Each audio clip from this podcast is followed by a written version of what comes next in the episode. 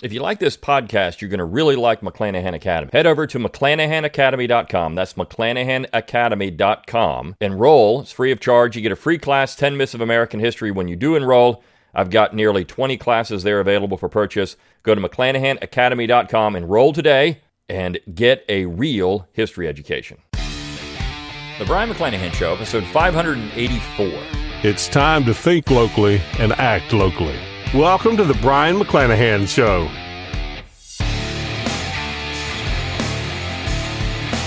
Welcome back to the Brion McClanahan Show. Glad to have you back in the program. Very glad to be here. Don't forget to follow me on Twitter, like my Facebook page, and subscribe to my YouTube page where you can watch this podcast. Find all the social media accounts on my webpage, brionmcclanahan.com.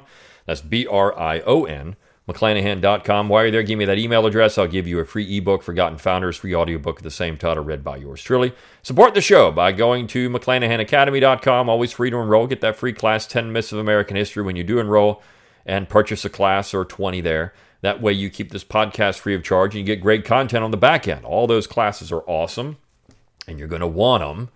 And of course, when you purchase classes, it makes it to where I can do this podcast. So, it's a win win. You can also support the show by clicking on the support tab. You can throw a few pennies my way. You can donate one time, you can donate monthly, you can do all kinds of things. But of course, that does help keep this show free of charge as well, or at least keeps it going. You're paying for it. It's not necessarily free of charge, but it keeps it going.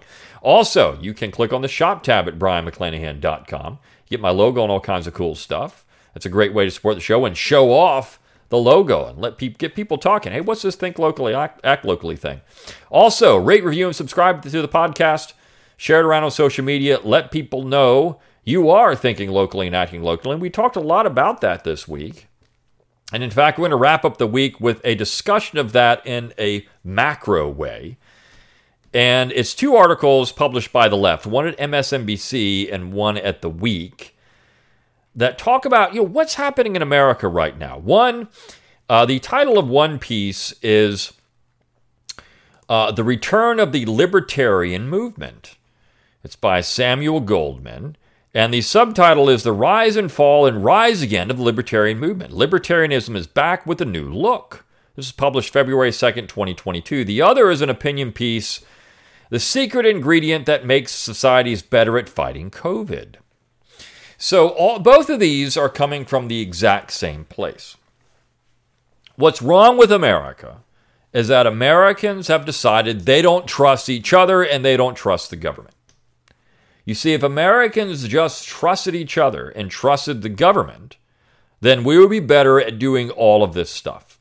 Part of the problem there, I think, overall, is that we don't want somebody from Washington, D.C., it doesn't matter what your political persuasion, if you don't agree with that party in power because you don't like them telling you what to do. So when it was Donald Trump, the left didn't trust Donald Trump. You can look at all of the tweets, all of the social media. I'm not taking Trump's vaccine. And now take the vaccine, right? You, so it's flipped. We see all the hypocrisy. We see it on a regular basis. People don't people don't trust each other. They don't trust the left. I, I think more than anything, a lot of Americans don't really trust the left because they think the left is kooky, and for good reason, because they are.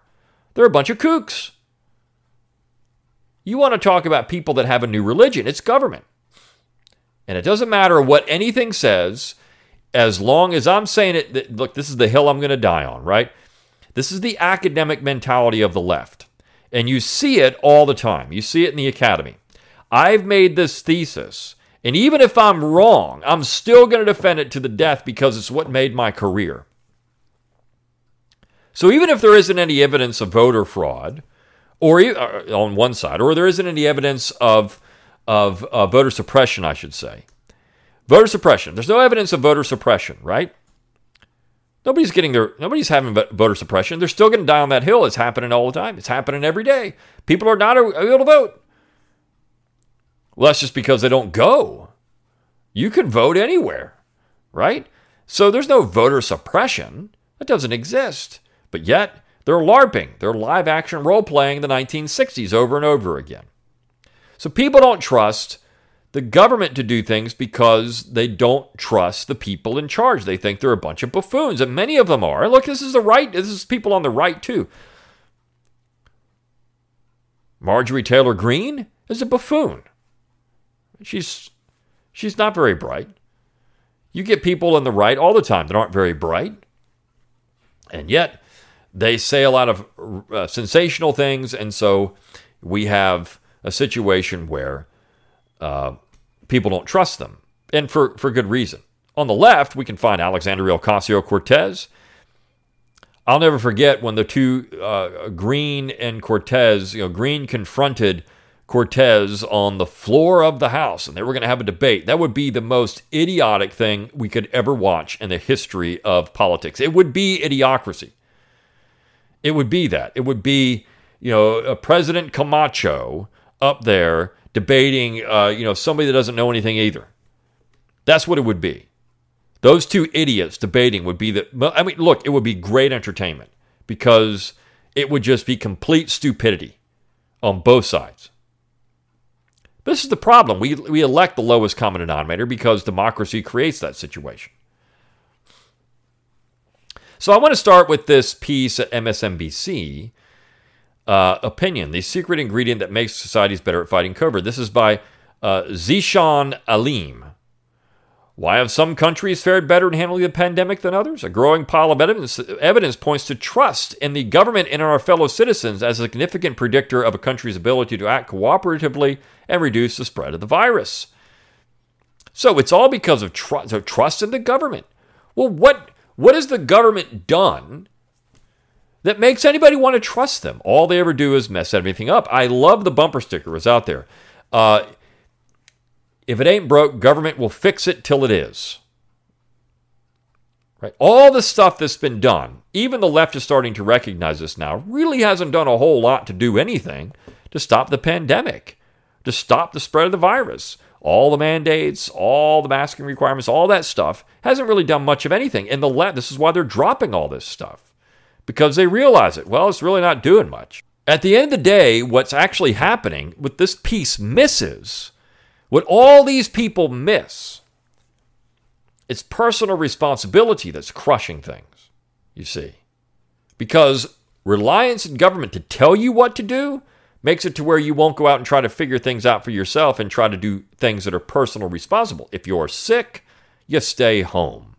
You don't infect other people. That's what you do. That's personal responsibility.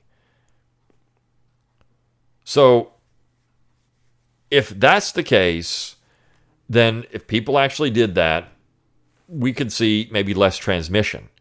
These are the things that people need to do to ensure that stuff is better. Now, we can say a lot of people don't have personal responsibility. Why? Because everyone's a victim. It's always somebody else's fault that this is bad or this is terrible, this is something's going on. We don't take personal responsibility for these things. So the piece continues. Most recently, a study published in The Lancet, a premier medical journal, pulled together vast amounts of data from 177 countries from January 2020 to September 2021 and found that trust in government and other citizens stood out as a predictor of a country's performance against the spread of infections. By contrast, a host of other features of societies might consider they might may, many might consider critical factors like healthcare capacity to not appear to play a role in mitigating the spread of COVID. Quote, we found no links between COVID outcomes and democracy, populism, government effectiveness, universal health care, pandemic preparedness metrics, economic inequality, or trust in science. Relentlessly demanding that people believe the science is not going to do the trick. So there's no correlation, there's no outcomes between democracy, populism, government effectiveness, universal health care, etc., etc. In other words, all this stuff didn't work. The only thing that would work is personal responsibility or lack of government. You see, it's not really government that does all these things at all. But this Aleem doubles down on everything. He doubles down. The problem here is that we need more government and more trust in government. The concluding paragraph. Laying out how to solve our trust crisis, which has huge implications for everything from our political life to levels of violence in our society, is beyond the scope of this column. But here are a couple of starters. The Lancet study calls for greater investment in risk communication and community engagement strategies. Well, who's going to do that? Greater investment. That means more government money in these things.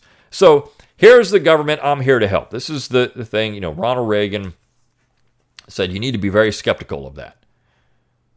And that's just because of, I mean, look, people should be skeptical of that. There's example after example after example throughout the history of the world where that's a bad thing. But yet, Aleem thinks it's a good thing. The researchers writing in the Times calls for universal programs of the kind we saw during the Great Society to help recultivate the public's faith in government and the notion that individual flourishing is bound up in collective well being.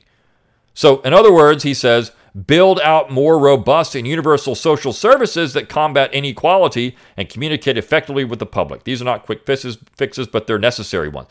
So the, the problem is we don't have enough great society programs. You see, if we had more government in America, if we had more government in America, this would have been all better. This is a certain type of political culture, and it's clashing with another type of political culture in America, which is we don't want all that. And that's because there are many different Americas. There are many different concepts of liberty. You see, and I've talked about this on this podcast. To Aleem, liberty is freedom from fear. It's that Puritan collective liberty. I'm going to be safe. I'm going to know I'm safe because we're doing things because the society is saying we have to do all these things and it's going to force everyone to do these things. So I'm safe. Freedom from, from fear of being personally harmed by somebody else. And then there's real individual liberty where I'm free to do what I want. You see, the left is in that freedom from fear camp all the time. This is even when the data now is showing. And even when you had Fauci stand up and say, you know, masks at the beginning, masks aren't really going to work. Well, we got mask mandates anyways, and now they're pulling back on those mask mandates because they're not working. Even when the data is there, the freedom from fear people are still going to say you got to wear a mask because it's just, I'm afraid of you now. I'm afraid. And even if, but of course, unless you're Stacey Abrams and you can go to a classroom where all the kids are masked up and you don't have to wear one because you're special. That's also Puritanism, by the way, because the Puritan leaders had dispensations from these things. They didn't have to do the stuff that the other people did because they're better. They're wiser. They know more. Right? So this is the issue with these kind of things. So that's where, you know, we have a disconnect. People don't trust other people because they think they're loons, because of all the hypocrisy. Where the mask is going to be better, yet they're seen walking around no mask on. Well, of course, people aren't going to trust the government there. We need to stamp out corruption in society while the, the bureaucracy that they're running is the most corrupt thing in the history of the world. It's not stamping out corruption, you're just fueling it. It's horrible. This is what happens on a regular basis because of trust in big government and big society. Or because people, I mean, people running these things. There are no George Washingtons anymore. There are no pure Republicans in America anymore that were doing it just for the good. You could even say John Adams was that way, Thomas Jefferson, James Madison, James Monroe, the people that were in. Now, there were, of course, self interested people in all these positions. It always is going to be that way. George Washington was perhaps the most uh, non self interested person in the history of American government. You can really say that about Washington. He wasn't really self interested. But there was only one George Washington. The system, if it was set up for someone like George Washington, was bound to fail. This is why the smaller needed to be, because you can't have all this power in the center and believe that people are going to get there and not want to abuse it.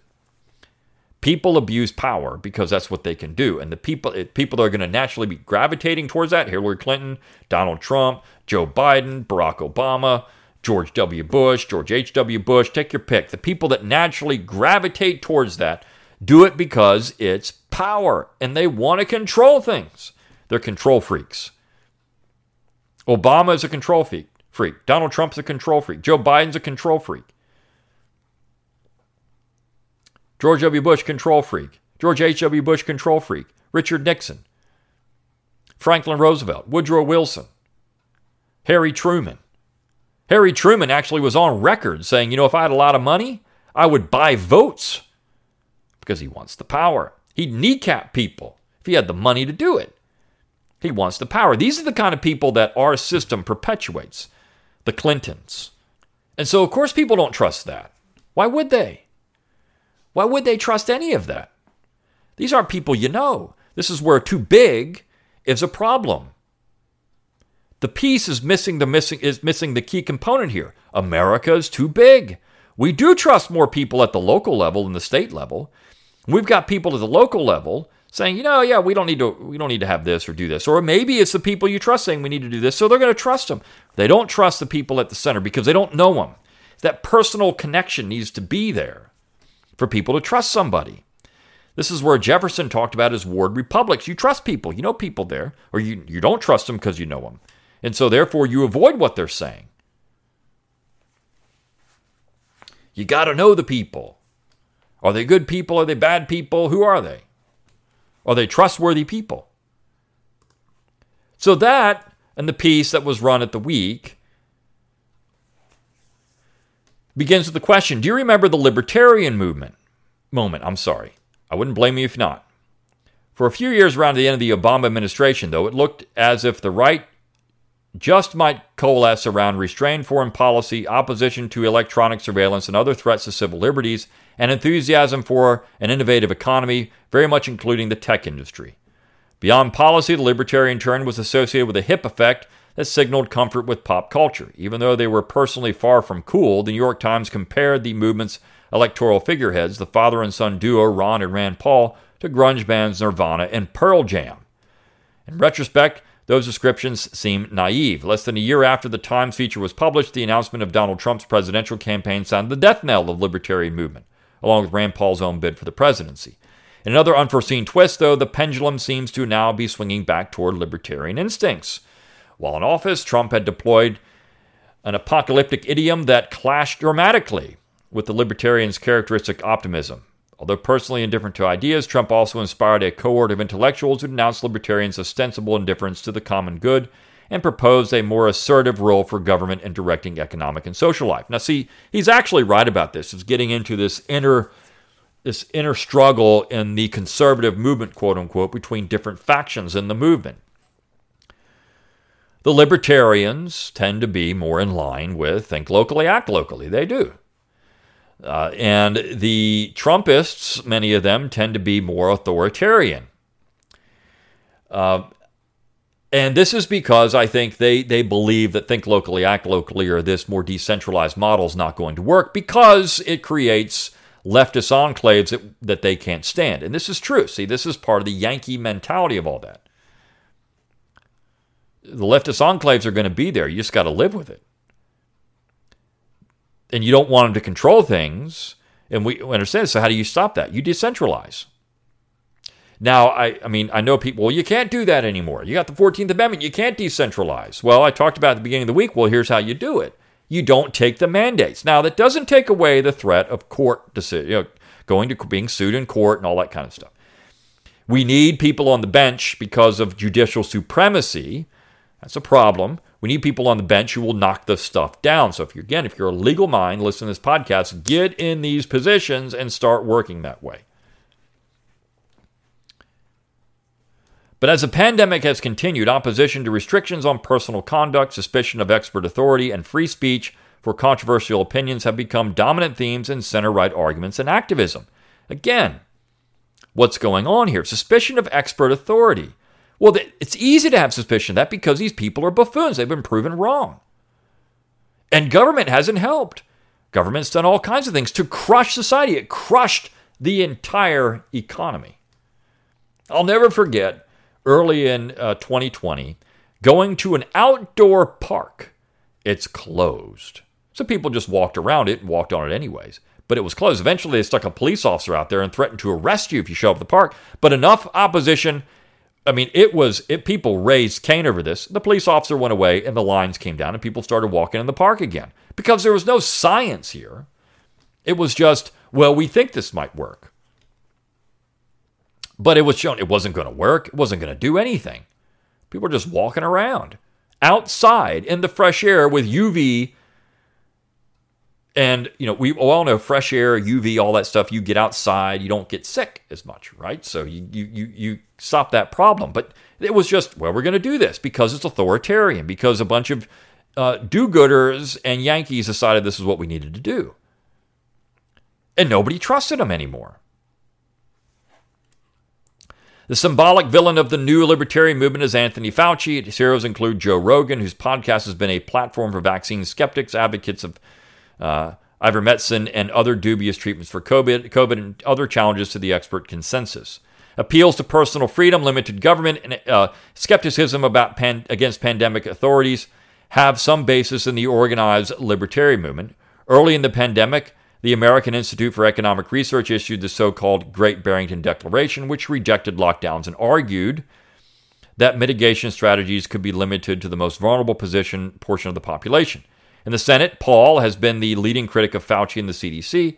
Longstanding libertarian positions have also been energized by the pandemic. The disruption of public education, for example, has revitalized the school choice movement. I mean, all these things are true. Look, if nothing else, I think this piece is onto something. What's happened with the last two years is the positions libertarians or decentralists or all these people have taken for years have been shown to be viable alternatives to the status quo, to the center. It's been shown to be correct. This is why people are buying it, right? And why they're not buying the, the stuff from Aleem at MSNBC. We need more government we need more great society programs to make this all work because the other side has been shown to be more effective. And people don't want to be locked into their houses or their apartment in New York City for weeks on end where they can't even go anywhere. People don't want that. It's unhealthy, it's unnatural, this is just not what people want to do.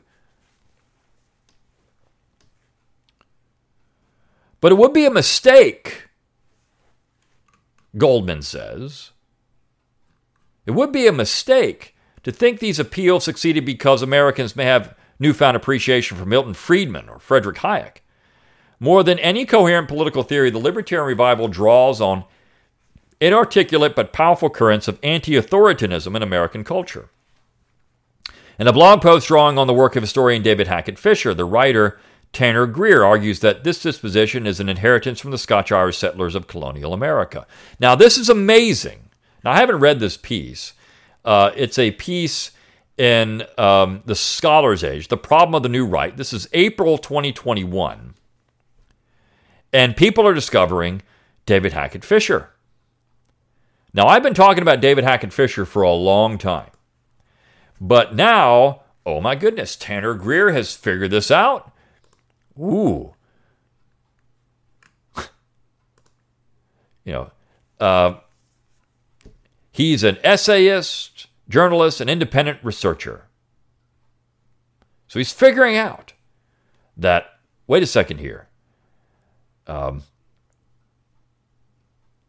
there's this uh, this David Hackett Fischer thing. This is true, right? I mean, David Hackett Fischer's Albion Seed, which is what he's talking about, is the the book on American culture in the 17th century. Now, the the the stuff I talked about last week, What is a Yankee, which uh, was uh, based on a book by uh, Edmund. Um, it's uh, The Puritan Family is the title of that book. Um, it was it's also very good, but Fischer puts all that stuff together. That was published long before Fischer's book.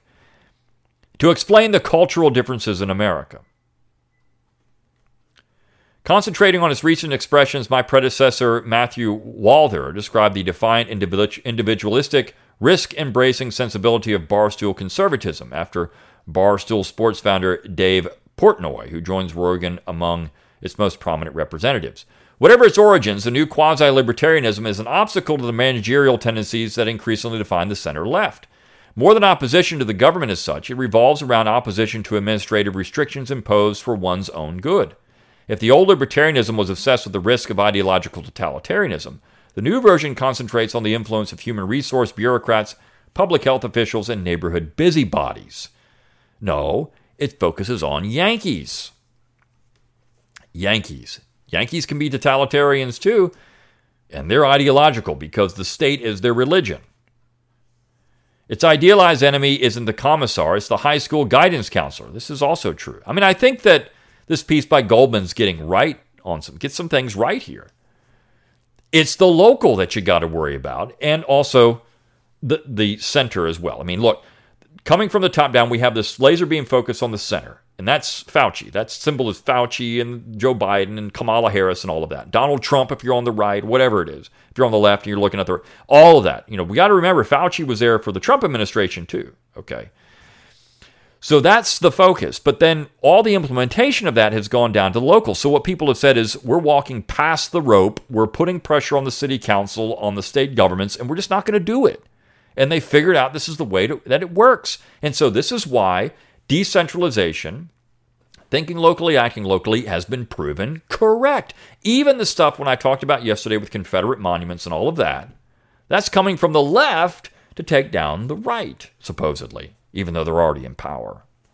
Reor- that reorientation from philosophical to mundane grievances is key to its demographic appeal. Decades ago, the left benefited from its association with resistance to busybodies. Think of Frank Zappa and other musicians who oppose efforts to place warning labels on records they considered obscene. Today, outspoken progressives are prominent among those demanding censorship of uh, misinformation, including Rogan's removal, removal from the Spotify platform that hosts his podcast. An occasionally juvenile sense of defying petty tyranny helps explain why the libertarian revival appears so powerfully to young men. Rather than defensive, defense of natural rights, it's an instinctive dislike of being bossed around. This libertarian revival isn't just the political equivalent of cutting class, though. The unimpressive performance of schools, the FDA, and other vehicles of public policy have undermined the ambitious goals Democrats hope to pursue under the Biden administration. It's hard to make the case for free college, increased education spending, or single payer health care with the institutions that would have to deliver those benefits seeming unwilling or unable to do their current jobs. Progressives don't want to hear it, but the air big government is probably over again. This is true, right? I mean, people are ticked at the ineffective nature of government. So you've got the, the Aleem is doubling down on this. We need more government, but people are saying, enough, it doesn't work. Failing schools, failing bureaucracy, failing. All this is failing. None of this works. We're just screwing everything up because we don't want it. Progressives are showing their hand and they're showing why it's so bad and so awful. In the past, that conclusion might have been celebrated by conservatives. Today, it's more controversial. During Trump's presidency, some theorists entertained hopes the Republicans might become the party of the state. In addition to uh, conventional hopes for restricting pornography and halting the reversing legalization of drugs, that includes proposals for sweeping industrial policies to promote domestic manufacturing and cash benefits for married parents to promote traditional family patterns. Rejecting libertarian confidence and spontaneous order, these intellectuals argued that both the economy and the culture need to be in, intentionally guided toward the common good. This is common good conservatism, right? I've talked about this on this on this podcast. I think he's right about that. The new right's challenge to libertarian optimism that order, prosperity, or other conservative goals would come about automatically is often insightful. But there's hope that the dour and devout can achieve theoretically rational outcomes by capturing and redirecting some of the same institutions that have been discredited during the pandemic that now seems utopian. Iconoclastic podcasters and the freedom convoy of truckers protesting vaccine mandates may not have been what journalists and activists had in mind when they spoke of libertarian movement five years ago, but they're the vanguard of its sequel today. It's a grassroots, bottom up, think locally, act locally revolution in many ways. This, I, this is why I like this Goldman piece. It is a bottom up revolution, not a top down. We didn't, I mean, Ron Paul was great, but we didn't need the president to be a libertarian. We needed, or, uh, you know, a liberty minded person. We needed people in the communities to do this. And more than anything else, what the last two years has shown is people are wanting to step out and get involved. This is the Mike Maharrey piece we started on Monday. We bookended with this on, on Friday, or I'm sorry, on Thursday, to do this, to show you that all of this works together. So that's why I wanted to cover this piece. Now, if you want to get me five times a week, head over to the Abbeville Institute or look up Abbeville Institute on your mobile device. Uh, get their uh, get their app and of course, I do a podcast there, uh, a fifth podcast for the week. Sometimes it's on Friday, sometimes it's on Saturday, sometimes it's on Sunday. It depends on when I can get to it. Uh, but that will be the fifth podcast of the week. So if you want me five times a week, you can do that. Just get the Abbeville Institute podcast. You can find that on Apple Podcasts or Spotify as well. So, that said, Thank you for joining me this week. I'll see you next week on The Brion McClanahan Show. See you then.